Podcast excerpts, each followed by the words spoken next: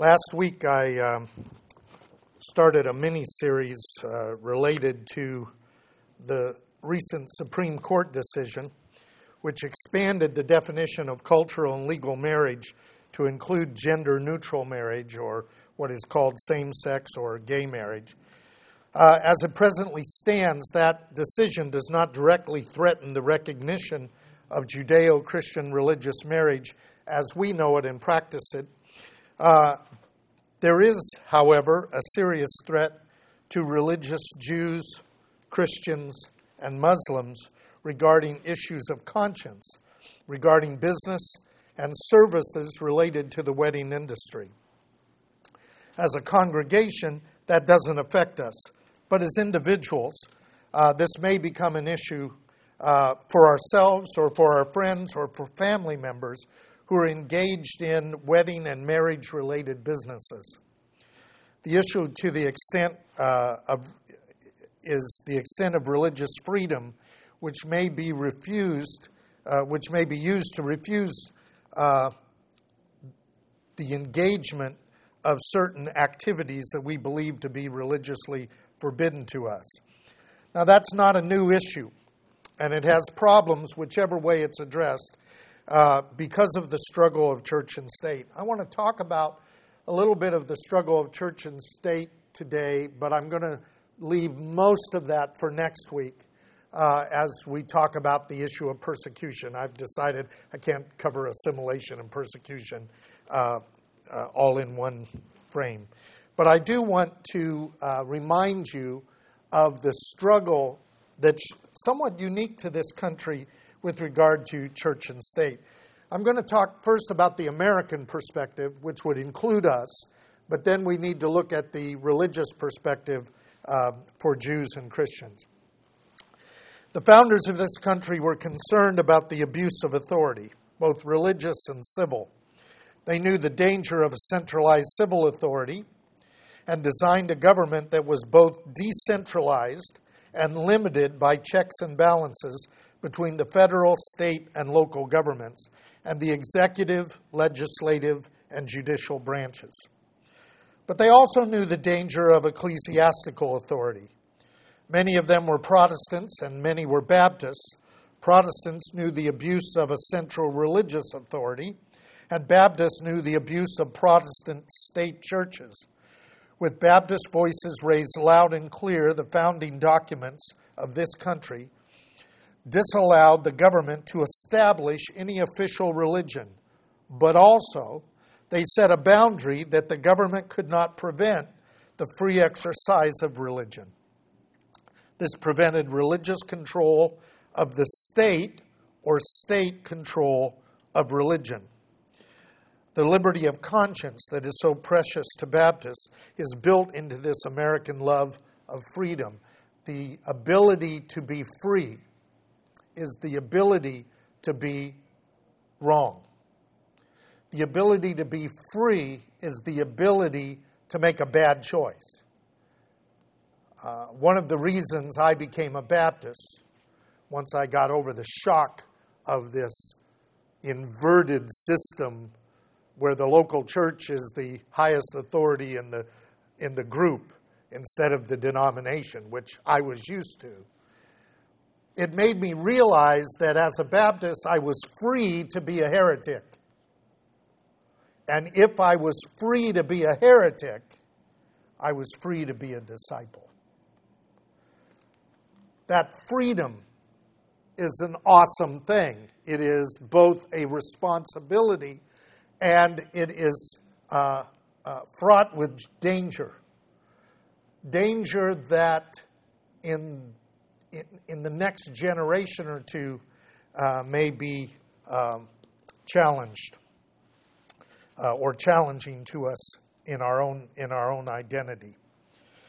So the present struggle of the free church in a free state is not just a struggle of the church and the state, but also about the economy and about the press, because our culture was founded on the idea of a free state and a free church and a free economy and a free press because that decentralization none of those institutions being able to control the other allowed for correction because our founding fathers understood human nature and power are a dangerous thing when put together. So, that balance between those institutions is not the only struggle we have. Uh, we have a struggle between the secular and the religious. Now, when our, our nation was formed, the secular worldview was part of that process. And they included secularism in the notion of the governments and the freedoms because that needed to protect against the struggle of ecclesiastical authority. The danger is that a secular uh, mindset can also be a crusading one that tries to take over everything. And uh, we have seen the battle between the religious and the secular in several aspects of our culture. Our culture is also divided between liberal and conservative. That's probably not very accurate. We really have this continuum between the most ultra liberal progressives and the libertarians on the other end.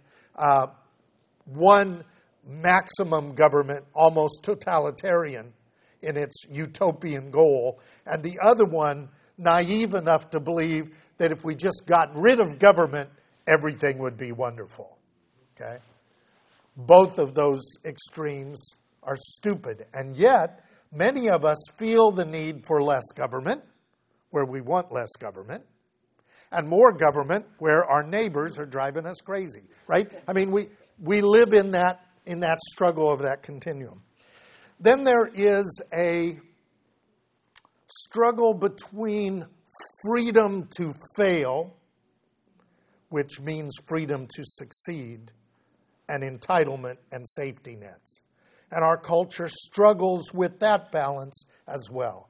So we have winds of secular and religiosity. We have winds of liberal and conservatism with regard to how the government and the and the state should operate. And then we have this struggle between uh, complete freedom and personal responsibility. And if you fail, you're on your own, brother. And the you're not on your own, brother. We're here. Is that the church? Is that the government? Who, what is that? That whole notion is part of what our, our struggle is. Now, Jews and Christians are caught in all aspects of this dynamic. And Jews and Christians, in the context of this culture, are subject to a, con, uh, a pressure towards assimilation. Assimilation is where you cease to have a significant religious identity. You cease to have a significant religious worldview, and you cease to have a significant religious mindset.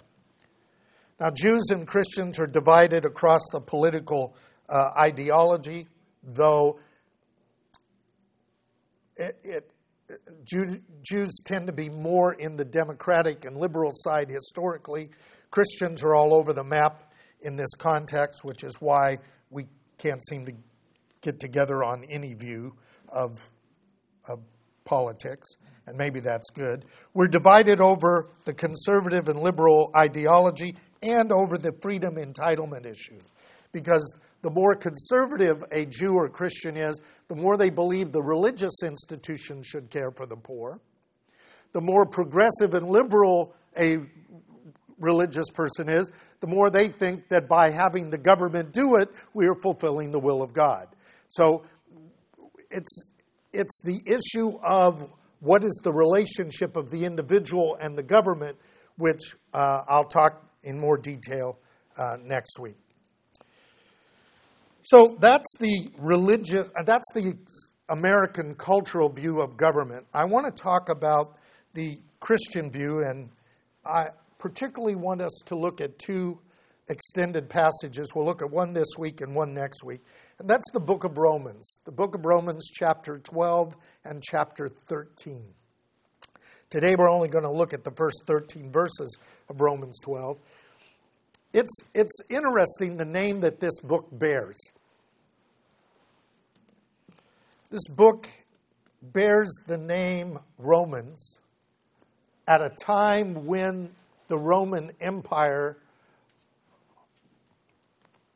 owned the world, or the known world of its time, and that Roman Empire was not friendly to Jews or to Christians. It was tolerant of them under a structure of them having this funny, bizarre, irritating religion that wasn't the popular worldview. And, and because they kept making a big stink about it, uh, Rome decided they would simply say, You guys can live by your own standards and do whatever you do as long as you don't uh, mess up the peace. Okay?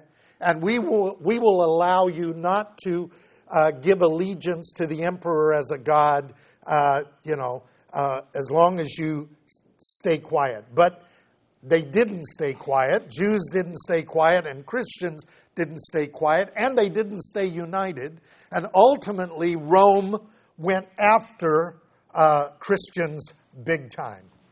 And persecution developed out of it.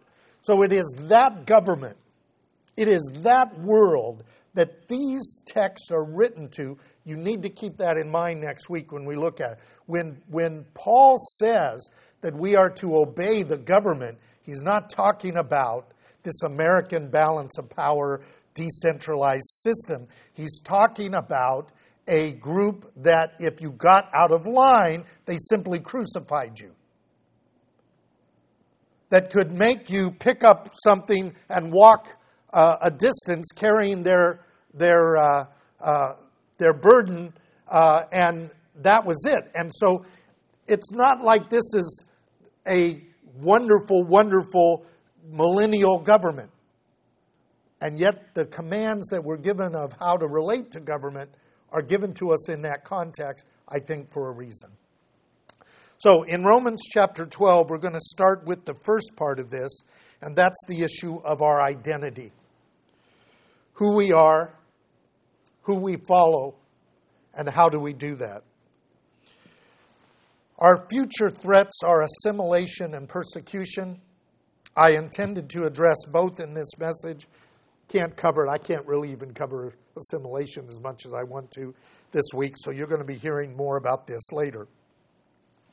Uh, because I believe that these are the two most important issues in our lives. These may be the most important uh, issues, really, for the lives of our children and our grandchildren. Uh, and we are not prepared. As our culture becomes more secular, and as religion is pushed more and more from the public institutions, our schools, the media, the courts, there was another case this week about removing the Ten Commandments from a court system. Uh, I'm waiting for the day when it's removed from the Supreme Court. Um, health care issues and decisions that uh, used to be made with a priest, minister, and rabbi and a doctor who are now made with insurance people and others.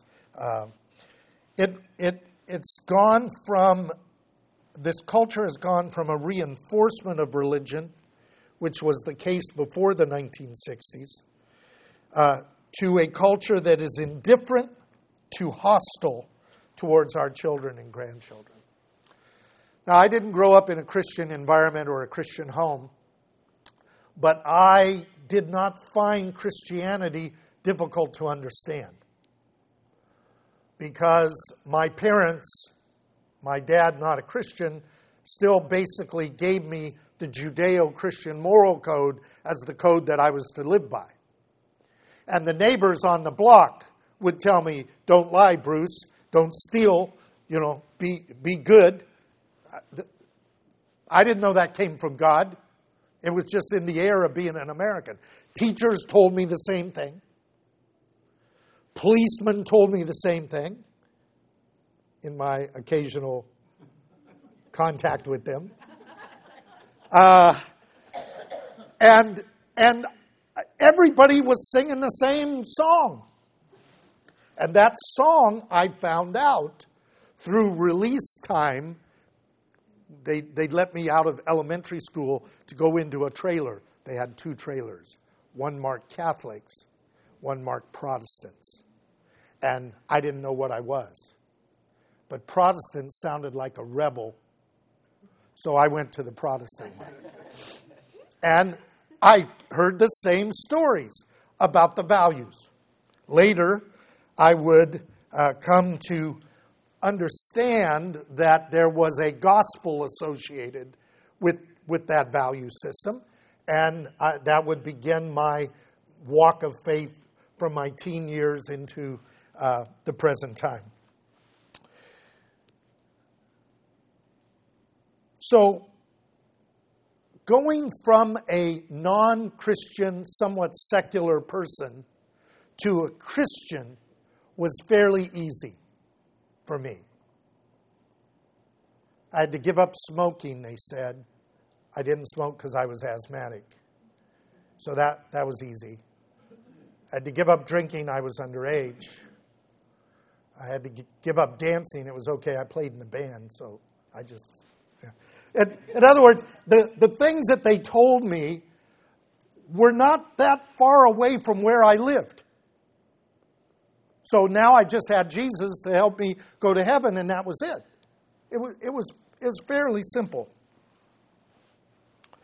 My children grew up in a somewhat different world. My grandchildren have grown up in a very different world.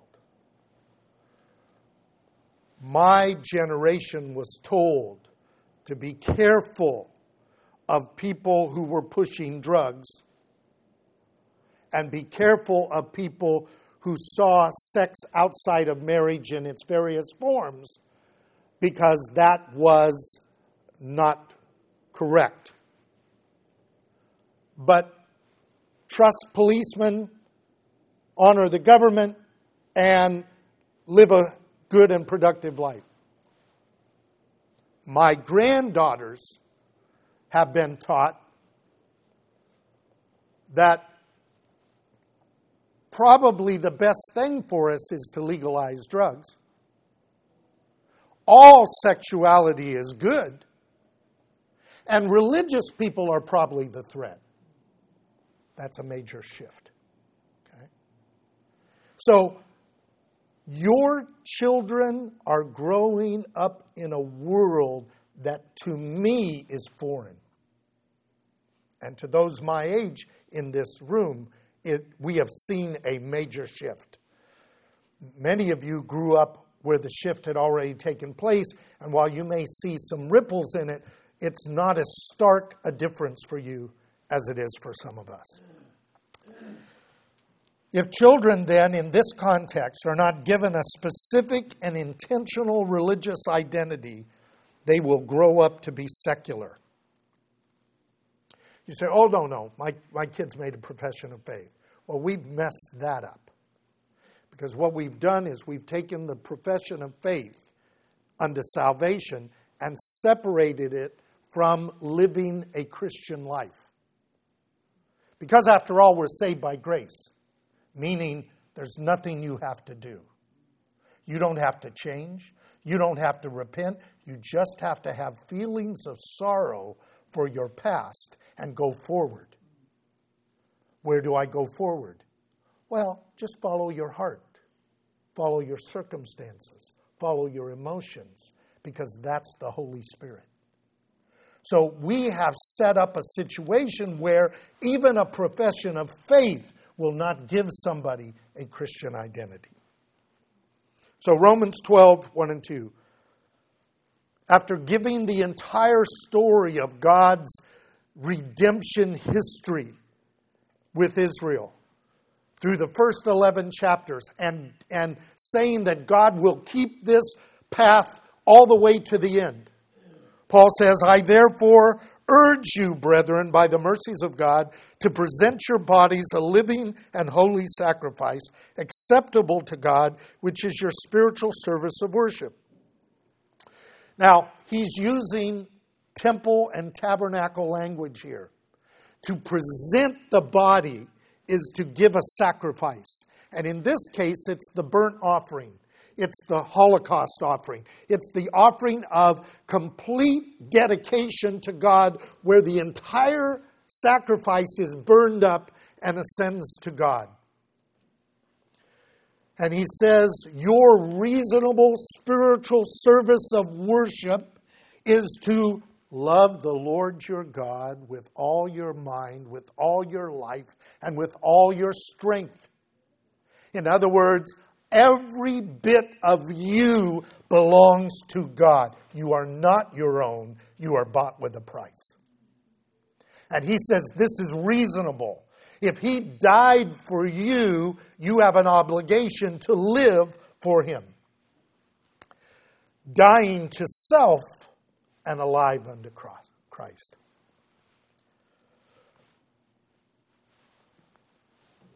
To be a Jew or to be a Christian is to leave one's home, one's family, one's culture, and one's identity of the past to become part of the family and kingdom of God, which involves a total commitment to God as a living sacrifice, this burnt offering, to, in total dedication to the Lord as an obedient servant. So we are no longer citizens of this present world, culture, or nation, but citizens of the kingdom of the God of heaven. We are connected to the God of Israel and the Israel of God with all the promises of Abraham as part of our inheritance, with Israel not in, instead of Israel. We're brought alongside. Now, the problem is Christianity is immune to those words. They get preached and talked and preached and talked and preached and talked until the point where we can all say it aloud with the person who's saying it and just go on with our life as it was. It calls us to nothing. And yet it calls us to full obedience to the Lord. So I want you to look at what this verse follows. It says that you are called into a community. Verse 2 So do not be conformed to this world, but transformed by the renewing of your mind. We've turned that into a decal that goes on the back of cars, not of this world. So we wear our Jesus clothes. That's putting on Christ? That's not putting on Christ. That's putting on slogans. I was going to entitle this In America but Not of America, but it's so it becomes a cliche. But be transformed by the renewing of your mind so that you may prove, demonstrate, show what the will of God is, that which is good and acceptable and perfect. How do you show the will of God? Do you talk it? No, you walk it. We should know the Word of God and the will of God well enough that we act it so we become salt and light in this world, but we don't do it alone. So he says, Through the grace given to me, I say to everyone among you not to think more highly of himself than he ought to think, but to think so as to have sound judgment, as God has allotted to each the measure of faith. And just as we have many members in one body, and all members do not have the same function, so we who are many are one body in Christ and individually members one of another. That verse drives me crazy because I always read it. I'm a member of Christ. Doesn't say that. It says, I'm a member of you. I'm stuck with you. And you're stuck with me. Wouldn't it be nice to just be members of the body of Christ and not have to put up with each other? I've always wanted to be the Lone Ranger for Jesus. Live up in Big Bear, come down and thunder on the people, go back up and live like a prophet. So, since we have gifts that differ according to the grace given to us, each of us is to exercise them accordingly. If prophecy, according to the proportion of his faith. If service, in his serving. He who teaches in teaching. He who exhorts in exhortation. He who gives with liberality. He who leads with diligence. He who shows mercy with cheerfulness. Let love be without hypocrisy. Abhor what is evil, cling to what is good, be devoted to one another in brotherly love, giving preference to one another in honor. Not lagging behind in diligence, but fervent in spirit, serving the Lord, rejoicing in hope, persevering in tribulation, devoted to prayer, contributing to the needs of the saints, practicing hospitality. Now, how do we give ourselves to God? Holy, we give ourselves to each other. And we do it at the level of our faith maturity based on the gifting and the abilities that we have. In other words, we form community because identity is found in community. This is not an individual uh, salvation issue. It's not, I got my get out of Gehenna free card, and now I get to uh, you know, live my life. So, where is this learned? Where does this identity come from? Two places the home and the congregation. Now, as I told you, when I was growing up and when I became a Christian, there were two places where my faith did not exist in my home, because my family wasn't Christian, and secondly, in the congregation, which I never attended because I was in the parachurch world. I was in Youth for Christ. So I would go to school and we would have a Youth for Christ club meeting, and that was it. And I'd go to a Bible study that was Youth for Christ people. And so the two primary institutions that were supposed to form my identity didn't exist, but it didn't matter because the cultural environment was forming that identity and it was forming that identity in a way that I would ultimately struggle with and realize I needed to establish a Christian home and a Christian congregation. That doesn't exist anymore. Because we are now caught in this notion that our children and our children's children simply accept the identity by saying the magic words. Children evangelism is all over the church, and I am seriously afraid of it. You get a four year old, a five year old, a six year old to say, Jesus, come into my heart, get them all excited that they now have a Christian identity, and they have no idea what that means. And then we feel secure and we go about our life and the home does not become Christian, and the congregation becomes an add on. Now, Jesus warned us about this in Matthew chapter 13. Matthew 13, verse 22. You know the context of this. This is the parable of the sower. And he talks about different soils and different receptions of the Word of God. And he says in verse 22 the one on whom seed was sown among the thorns. This is the man who hears the word, and the worry of this world and the deceitfulness of wealth choke the world, and it becomes chokes the word, and it becomes unfruitful. This is a person who hears the word and has just enough of it to be immune to the Spirit of God, and who is really driven by the world and the values of the culture around them, which at one time in America was less of a problem because the values were Christian, but no more. So, as you try to get your kids to enjoy the world, they are becoming identified with the world in a way that you can't imagine because you don't live in that lack of Christian context. But they do. And the scripture tells us that we are to find God in childhood and youth before the evil days come.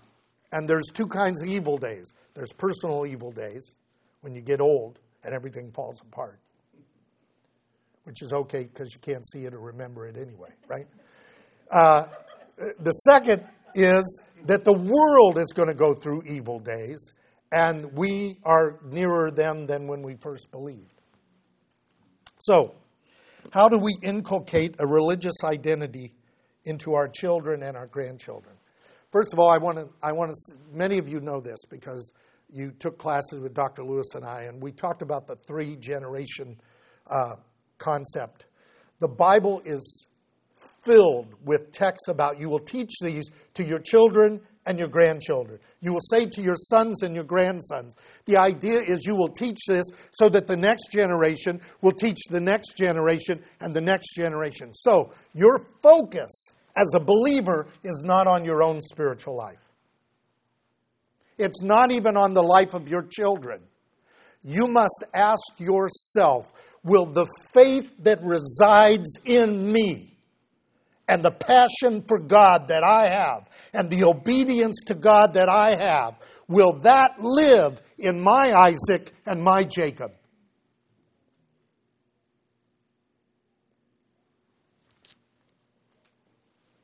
And for many of us, the answer is no. You have to be focused on three generations now, when you're a child, those three generations are in front of you the old folks, parents and grandparents. Then all of a sudden, the grandparents kind of go, and you have kids. And now you're in that middle generation. And then pretty soon, you're the old folks, you know. And I experienced a little last night when I got up got ready to pick up all the chairs that I normally would pick up, and my nephew came and grabbed the chair out of my hand and took it. Okay? Uh, and I thought, I could get used to this. but then I didn't know where he put it, so, you know. but it was, you know, that was great. That three generation process is really important. If you have children, you have to think about their children. Now, think about that. This culture is rethinking marriage, rethinking children, rethinking birth control, rethinking all of that. And if you're not thinking about that for your children and your grandchildren, you may not have any. That third generation issue is important. How do we inculcate a religious identity in our children? First of all, they have to have a full Judeo Christian home environment. They must see this faith operational in the home. The markers of the home have to be there. The religious devotion and ritual has to be there. If, it's, if they leave home to go see God, then they will not have a Christian identity. God must visit in the home. That's why God designed the Sabbath. That's why early Christian, later Christians developed the, the evening before Sunday at the end of the Sabbath as part of their preparation. The idea was that the home is the first line of identity. The congregation is secondary. Important, but secondary. The biblical roles and the relational rules need to be there. In the home, you live in a way that is self sacrificing towards your wife that is entrusting and respectful of your husband, that is obedient as children, that is nurturing and caring as a father. Those things are done in the home. And the home has to have the relational rules. We love the Lord our God in the home. We love our neighbor in the home. We love one another in the home. And all the commandments that fit into that has to be part of the lifestyle that that kid grows up knowing and learning. They're not going to learn it in the schools. They're not going to learn it in religious schools. Okay? If you think the answer is religious education, you need to spend a couple days on a Christian elementary school, preschool, junior high, or high school, or university. And you will see that since those agencies are now accredited by a government that makes them conform there, all you get is this kind of child evangelism nonsense and then the, the, the traditional secular stuff. So that's not the answer. It may be part of the answer, it's not the answer. So the biblical roles, the home is really the battle. And we have to establish that. You have to be intentional about it. You have to be deliberate about it. The atmosphere, the environment has to be a place where Judeo Christianity is fully lived at home. And then there has to be an intentional and committed congregational experience. Now, we are trying to do that to the best that we can. Uh, that's not a program. That is us gathering together to worship the Lord. That is us being in each other's homes for community. That is a sh- sense of shared identity. This is who we are. That's having a kinship sense with other members of the, the body and seeing the members of the body beyond the congregation as part of that as well. Now, what is working against that other than our own laziness? Okay. Here's the dangers. Here are the hey, little kid, you want a piece of candy? Here's, here comes the temptations. And I don't mean the, uh, Papa was, was that the four tops? Uh, whoever. I, the, the temptations to assimilate. Okay? First one the media is as secular as secular can be, and the media at best mocks Christianity. And its goal is to have control of the attention of your children and your grandchildren 24 7 through music, through entertainment, through news, if there is any, uh, through commercials, through marketing, through apps and games. Secondly, the school system.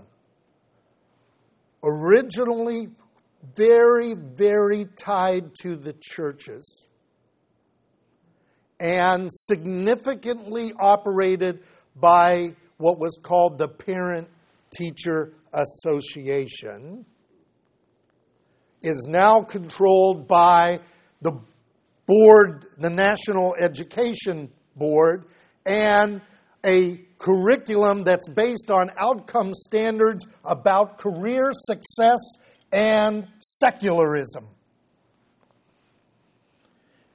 So you want to look at the curriculum, the teachers, and the peers that your children are exposed to in whatever schools they're in. And then the one that probably bothers me the most. As a result of the 60s Jesus movement, when very, very young and immature Christians who had zeal without knowledge, I know that because I was there and I was part of it. Created a Jesus is fun, Jesus is cool, pop Christianity, a little bit of Norman Vincent Peale, Zig Ziglar, and Tony Robbins.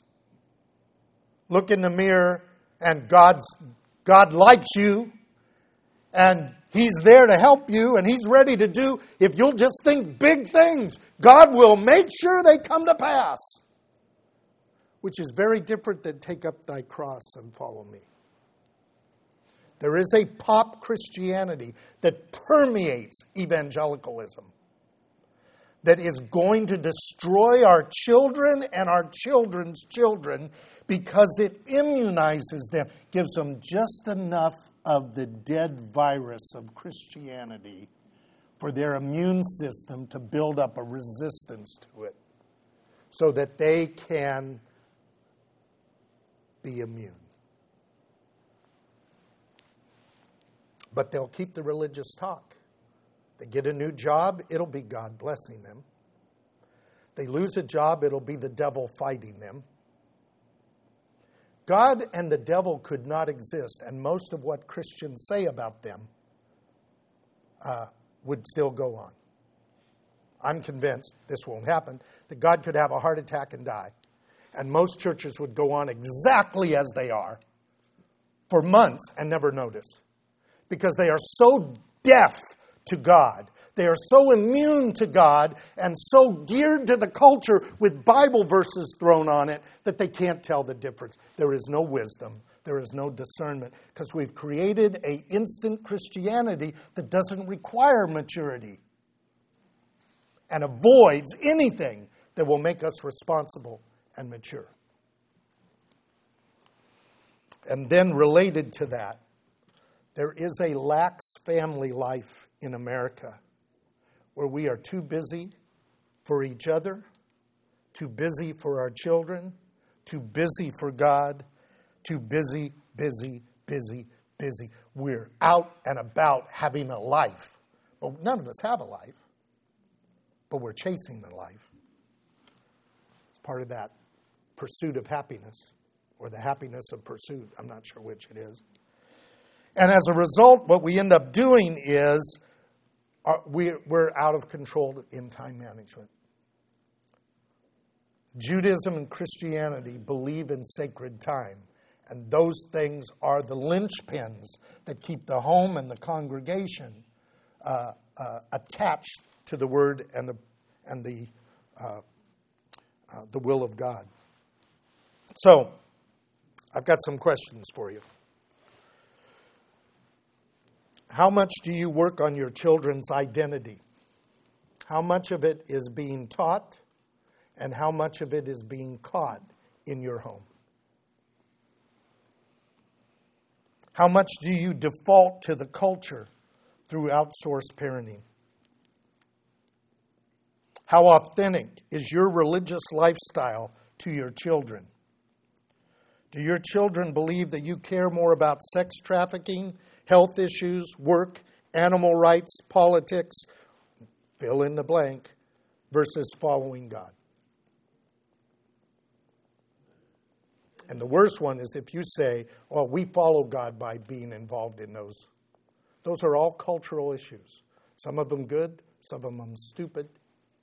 Okay? But they're not the faith. Now, there are two ways for us to panic in this.